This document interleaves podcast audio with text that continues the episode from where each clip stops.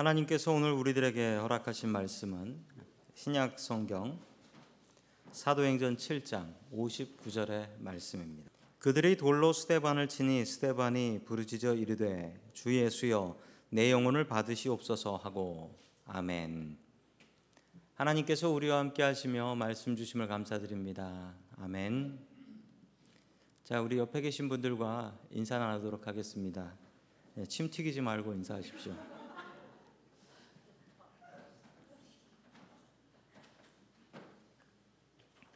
오늘 스테반의 순교라는 제목을 가지고 어, 말씀을 증거하겠습니다. 어, 유명한 소설이 있는데요. 침묵이라는 소설이 있습니다. 이 소설은 소설이지만 실제 있었던 일들을 배경으로 하고 있습니다. 배경은 17세기 일본입니다. 일본에 선교를 했던 이 카톨릭 교회들을 박해했던 이야기에 대한 것들인데요. 어느 날 로마 교황청에 엉뚱한 소식 하나가 전해집니다. 일본에서 선교하던 신부님 한 분이 예수님을 배신했다. 그리고 예수님의 그림을 발로 짓밟았다라는 소식이었습니다. 이 소식을 들은 세 명의 신부님들은 크게 분노하지요. 분노했던 세 분의 신부님들은 배신 예수님을 배신한 그 신부님의 제자들이었습니다. 우리 스승님을 욕되게 하지 마라. 우리 스승님이 그랬을 리가 없다라고 생각하여 이 세 명의 신부님들은 사실을 알기 위하여 일본으로 들어가게 됩니다. 그리고 그 중에 한 분이 끝까지 살아남아서 이 주인공인데요. 이 신부님이 끝까지 살아남아서 사실을 발견하게 되는데 그 사실은 어, 정말 자신의 스승님이 예수님을 버리고 예수님의 그림을 발로 짓밟았다라는 사실이었습니다. 이 제자인 로드리고 신부님 주인공인데요. 이분이 일본 사람들에게 붙잡힙니다. 붙잡혀서 너도 예수님을 부인하고 그리고 예수님의 그림을 발로 밟아라. 그럼 살려주겠다 라고 이야기하지만 이 주인공인 로드리고 신부님은 나는 그렇게 할 수 없고 나는 명예롭게 순교하겠다 라고 이야기를 합니다. 그러나 순교도 쉽지 않았습니다. 일본 사람들은 이 신부님을 이렇게 위협했습니다. 네가 예수님을 부인하지 않고 이 그림을 짓밟지 않는다면 너희 교회 신도 세 명을 죽여버리겠다라고 협박을 하지요. 너무 안타까웠던 이 신부님은 하늘을 향해 기도합니다. 그렇지만 하늘에선 아무 소리도 있지 않았습니다.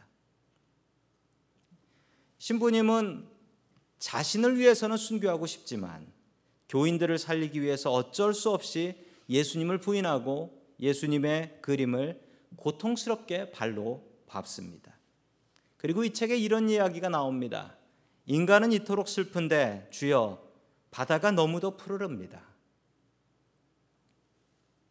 하나님께서는 침묵하셨습니다. 그 침묵은 다른 침묵이 아니라 우리와 고통을 같이 하시는 침묵이었습니다.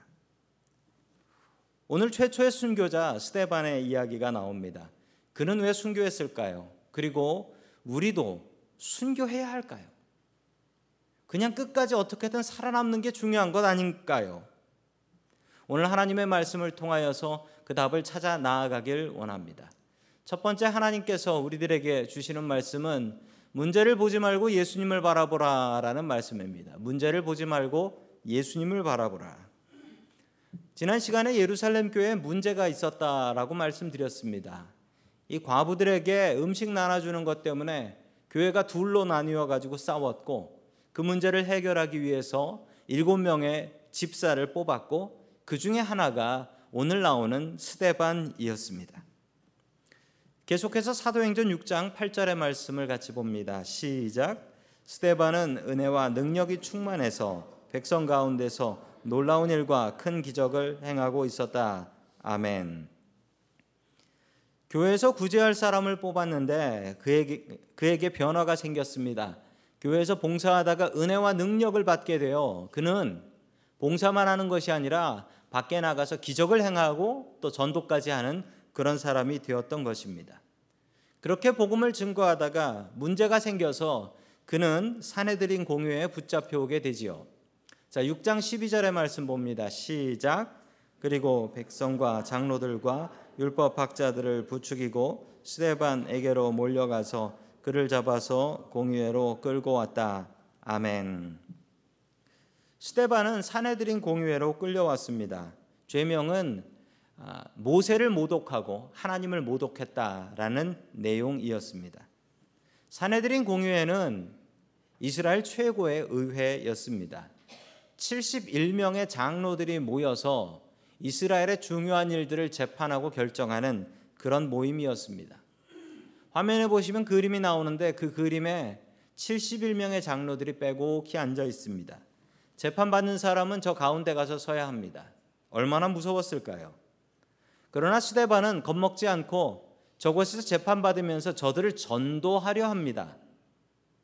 그러자 사내들인 공회의원들은 너무나 화가 났죠.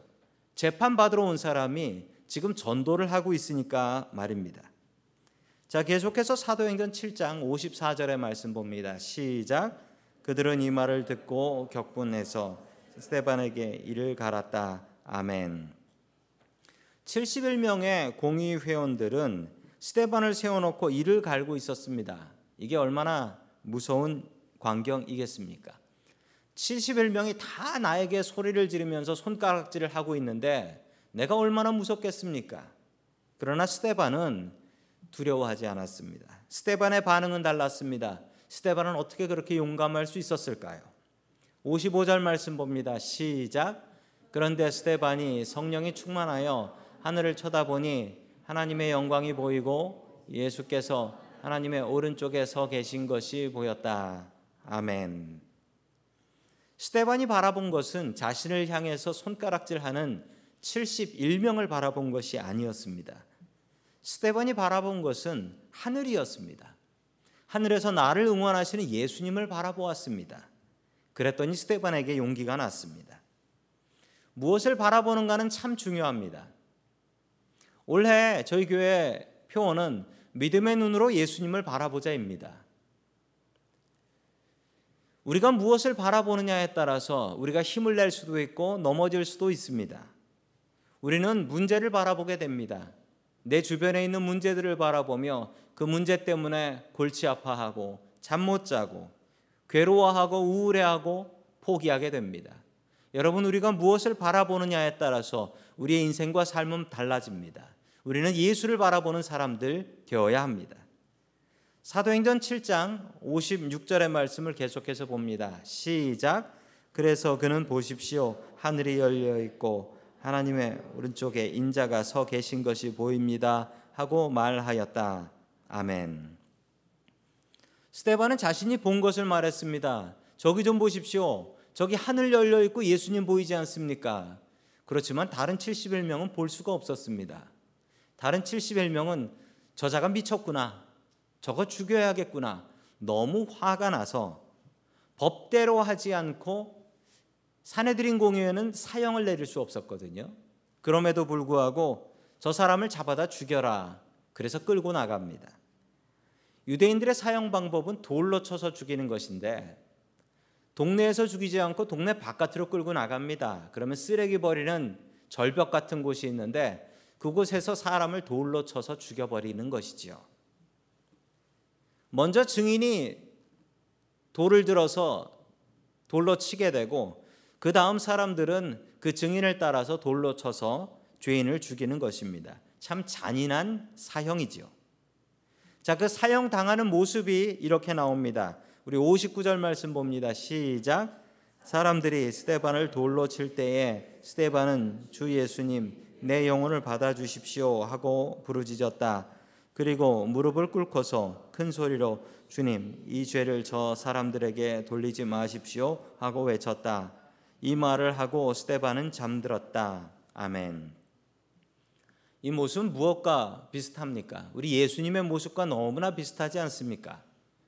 예수님께서 하셨던 말씀과 너무나 비슷하지요. 예수님께서도 자신의 영혼을 받아달라라고 기도하셨고, 예수님께서는 이 죄를 저 사람들에게 돌리지 말아달라라고 용서를 구하지 않았습니까?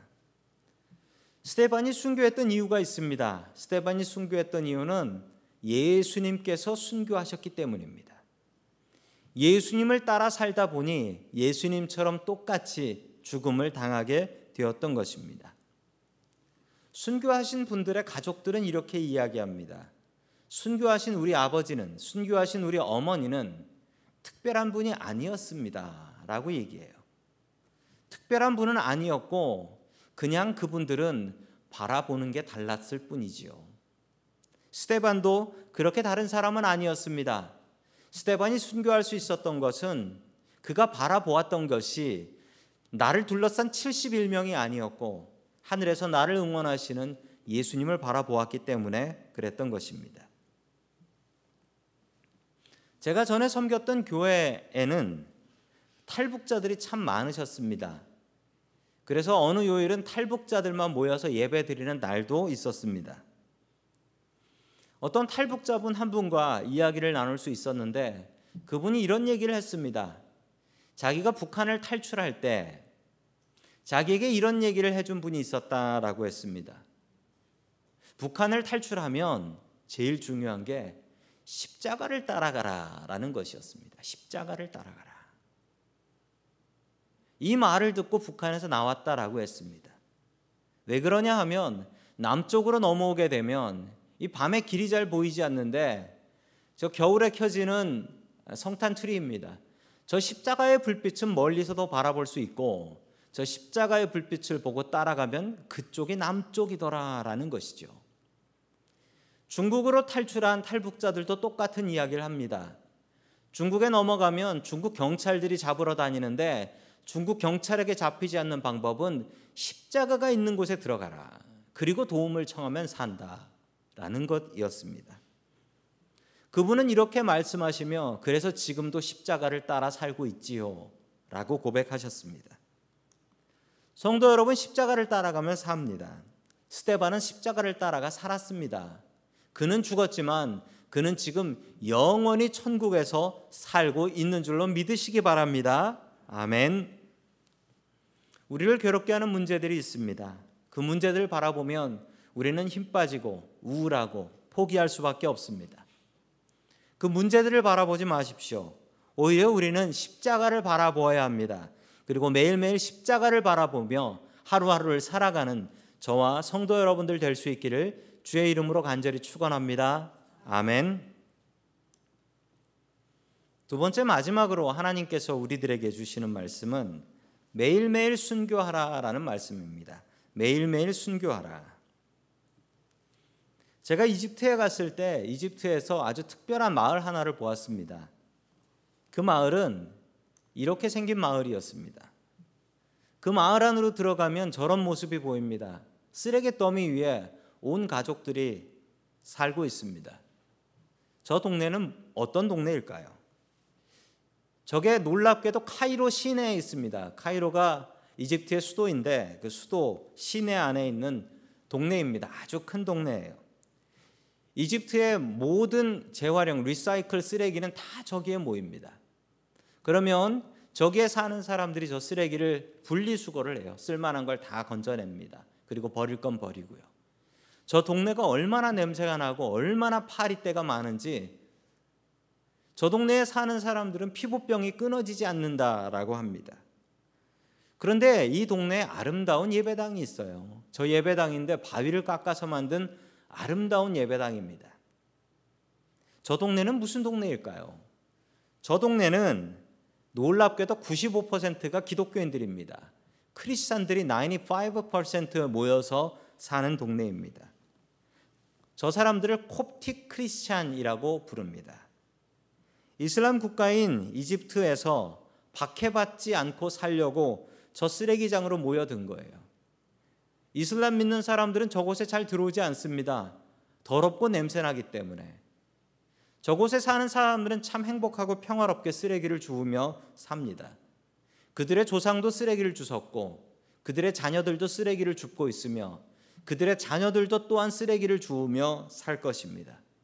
이들이 이렇게 살아가는 이유가 무엇인가요? 그렇게 살아가는 이유는 하나님을 온전히 믿기 위해서입니다.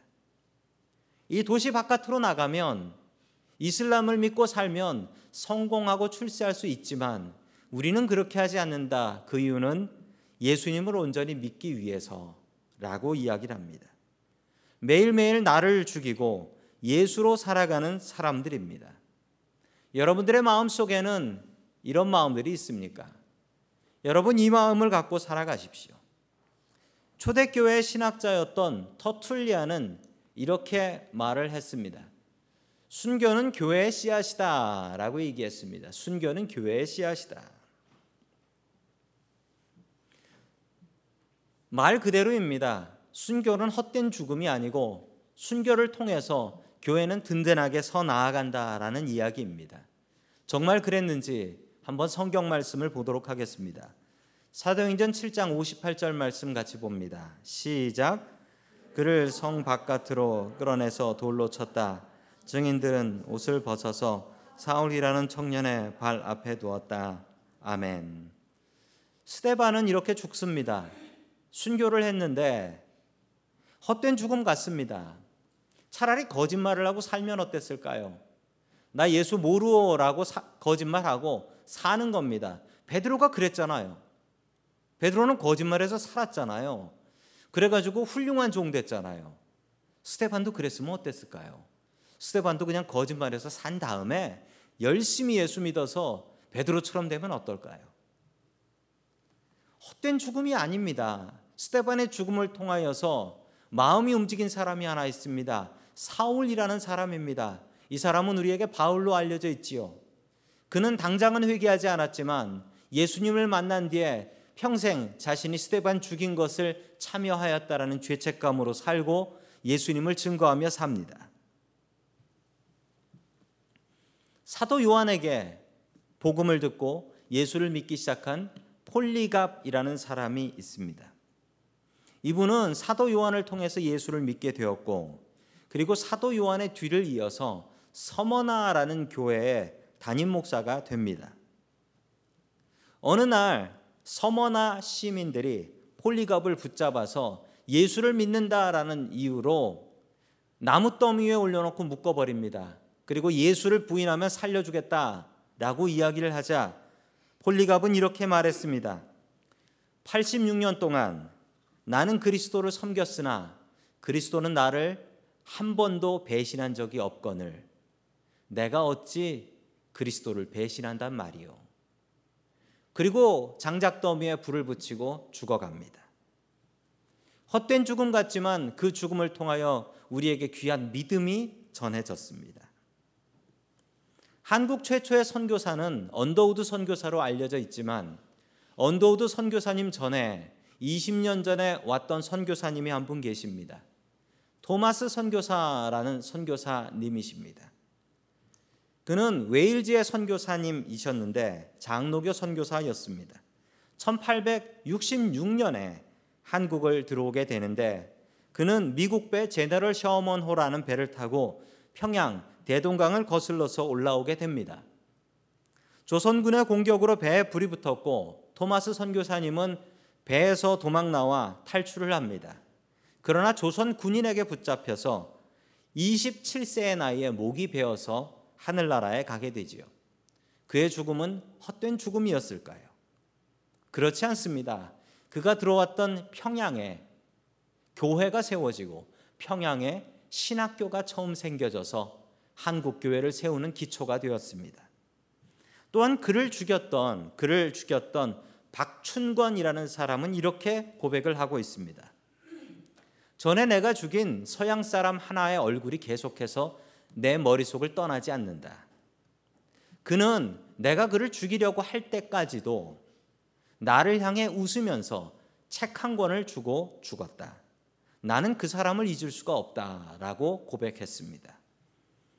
그 사람은 받아온 성경책을 성경책인지 모르고 자기 집 방에 벽에 도배를 해버립니다. 그 집은 교회가 되었고 그 도배한 집에 살았던 박춘권은 끝내 예수를 믿고 평양교회 장로가 되었다라고 합니다. 헛된 죽음이 아니었습니다. 한국교회는 순교자의 피 위에 세워진 교회였습니다. 일본이 한국을 침략하고 일본이 한국을 지배하면서 한국의 모든 것을 빼앗아 갔습니다. 나라를 빼앗고 우리의 말을 빼앗고 우리의 문화를 빼앗아 가고 또한 심지어 우리의 믿음까지 빼앗아 가려고 하였습니다. 일본 사람들은 조선 사람들을 신사참배라는 것을 시켰는데 화면을 보시면 당시에 신사참배하는 모습의 사진입니다. 한자를 읽어보시면은 저 신문의 헤드라인은 정말로 참담합니다. 저 사람들은 조선 장로교회의 대표들입니다. 목사님들이에요. 목사님들이 평양 신사에 가서 저기에서 신사에 절을 하고 있는 모습입니다. 그리고 교인들에게도 신사 참배 하라고 가르쳤습니다. 이때 조선 장로교회에 반대하여 나는 죽어도 신사 참배 못한다라는 사람들이 있었는데 그 중에 한 분이 저 주기철 목사님이셨습니다. 저분의 아드님이 제가 다니던 교회 장로님이셔서 그분을 통해 직접 들은 이야기입니다. 우리 아버지는 강한 분이 아니었습니다. 어머니께서 마지막으로 아버지 면회를 가셨을 때 아버지께서는 마지막으로 어머니에게 이렇게 말씀하셨습니다. 여보, 집에 가서 따뜻한 숭늉 한 사발 먹고 싶소. 이렇게 얘기했어요. 감옥에서 나가 죽고 싶지 않고 감옥에서 나가서 가족들과 오붓이 앉아서 밥 먹고 싶습니다. 라고 얘기했던 것이지요. 그러나 그의 바람과는 다르게 그는 감옥에서 죽음을 당하게 됩니다. 그의 죽음은 헛된 죽음이었을까요? 다른 목사님 한 분을 소개합니다. 손양원 목사님은 경상도에서 태어나신 분이셨습니다. 평양신학교를 다니시던 중 주기철 목사님을 만나게 되고 주기철 목사님의 삶과 믿음을 본받게 됩니다. 그리고 손양원 목사님은 신학교를 졸업한 뒤 전라남도 여수에 있는 나병 환자들이 모인 애양원 교회라는 곳을 담임 목사로 섬기게 됩니다. 해방이 되고 공산주의자들이 일어나면서 공산주의자들이 손 목사님의 두 아들을 죽입니다. 안재선이라는 자가 손 목사님의 두 아들을 죽이게 되었는데 이 안재선이라는 사람은 동네에서 재판을 받고 사형당하여 죽게 됩니다. 그런데 사형장으로 끌려가는 그날 손양원 목사님은 그 사형장까지 가서 이 사람을 내가 용서하고 내가 아들로 삼을 테니 풀어 주시오라고 사정하여 안재선을 집으로 데려옵니다. 그리고 자기 아들로 삼습니다. 그리고 사랑하는 아들로 키웁니다. 1950년 6.25 전쟁이 나고 여수까지 공산당들이 내려올 때 목사님 피난하시죠 라고 이야기하니 나병 환자들 내 교인들 놔두고는 도망 못 갑니다 라고 하여 남아있다가 공산당들의 손에 죽임을 당합니다. 그의 죽음은 헛된 죽음이었을까요? 목사님은 마지막 소원으로 자신의 양아들인 안재선에게 이렇게 이야기합니다. 너 신학교 가서 목사 되라.